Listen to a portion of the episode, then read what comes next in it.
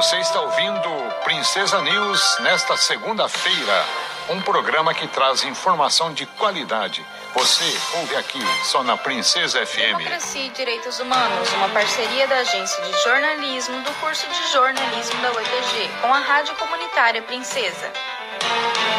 Olá, eu sou Isadora Ricardo. O Democracia e Direitos Humanos apresenta hoje o quinto e último episódio da série Ditadura Militar no Brasil Histórias que eu vivi, com o depoimento pessoal de Aloysio Ferreira Palmar sobre a repressão do regime militar no país e a resistência que durou de 1964 a 1985. Aloysio Palmar é representante do Centro de Direitos Humanos e Memória Popular de Foz do Iguaçu e integrante do movimento revolucionário que lutou contra a ditadura militar. Aloysio Palmar foi preso, torturado e expulso do país pelo próprio regime. O depoimento de Aloysio Palmar foi feito na cerimônia do Comitê Estadual de Memória, Verdade e Justiça do Paraná, que apurou os crimes da ditadura militar no Brasil. O evento online, em 30 de junho passado, foi realizado para entrega dos documentos da Comissão Estadual da Verdade ao Arquivo Público do Paraná.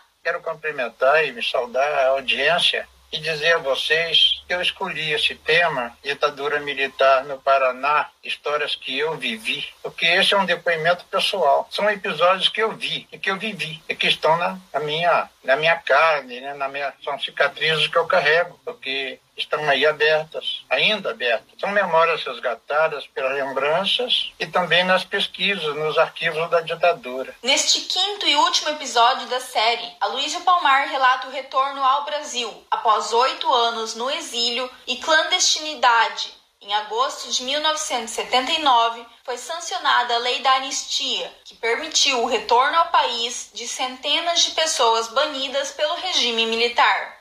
Depois de oito anos de exílio, luta na clandestinidade, em agosto de 79, com a promulgação da anistia, eu voltei à vida legal e telefonei do Rio de Janeiro para minha mulher aqui em Foz do Iguaçu. Eu disse a ela que sim, para ela se encontrar comigo no Rio, onde a gente estaria lutando pela consolidação da democracia no país e lutando pelo nosso sonho de uma sociedade justa, onde o homem não seria mais o lobo do homem. Ela ouviu o, meu o que eu falei pelo telefone e disse: Aloysio, sofremos muito nesses oito anos. Agora temos três filhos. É hora de você escolher entre sua família ou sua, sua família ou sua revolução. O retorno para Foz do Iguaçu com a certidão de anistiado, único documento de identidade.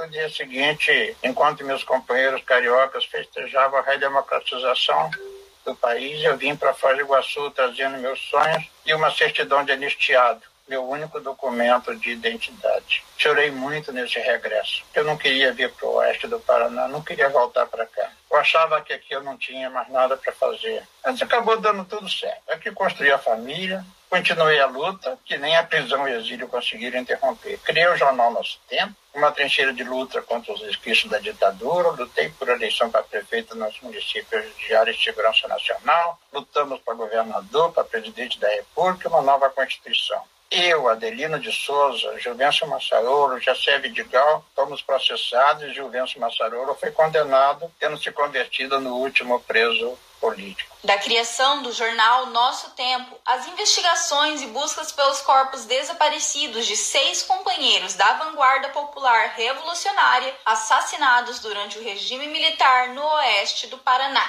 Enquanto eu fazia o jornal, virei um garimpeiro de memórias. Essa garimpagem começou em 1991, quando vinha a Curitiba participar da abertura, abertura dos arquivos da ditadura. Eu tenho uma gratidão ao Rodolfo Mariano da Costa, que foi o primeiro que era diretor naquela época, e que eu conheci quando ele chegou em Medianeiro no ano de 1967. Eu fui buscar nos arquivos da ditadura em Curitiba as nossas memórias. Fui buscar a minha história, as nossas histórias. E foi mediante a minha pesquisa nesses arquivos, a importância dos arquivos, que eu descobri as circunstâncias do desaparecimento de seis companheiros que foram assassinados no oeste do Paraná.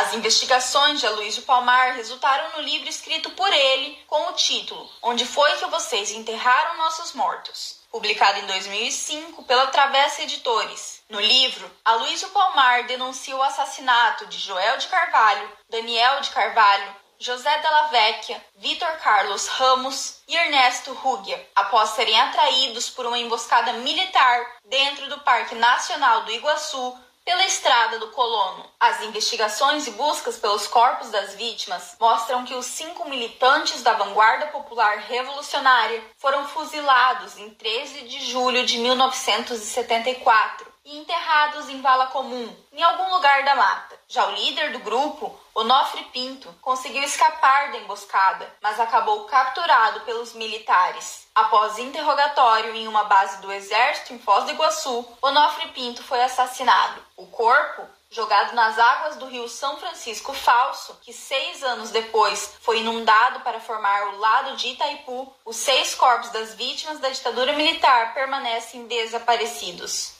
Em algum lugar da região estão os corpos dos seis militantes da resistência. Não desisti de buscá-los, vou continuar buscando. Hoje sou um cidadão iguaçuense, com 78 anos, com seis filhos, quatro nascidos em Foz do Iguaçu, dois no exílio, oito netos e sigo na caminhada. Esse é meu testemunho de luta e da ditadura que eu vivi, testemunhei, que eu carrego até hoje essas lembranças, essas cicatrizes na alma e no corpo agradeço por ter me dado esse espaço. Você acabou de ouvir o quinto e último episódio da série Ditadura Militar no Brasil Histórias que eu vivi, com o depoimento pessoal de Aloysio Ferreira Palmar, representante do Centro de Direitos Humanos e Memória Popular de Foz do Iguaçu.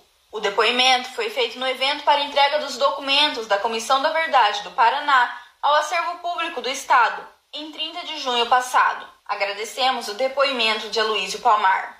O Democracia e Direitos Humanos é um projeto de extensão ligado à agência de jornalismo do curso de jornalismo da Universidade Estadual de Ponta Grossa, numa parceria com a Rádio Comunitária Princesa. Locução e edição: estudante Isadora Ricardo, professores responsáveis: Hebe Gonçalves e Sérgio Gadini. Princesa News.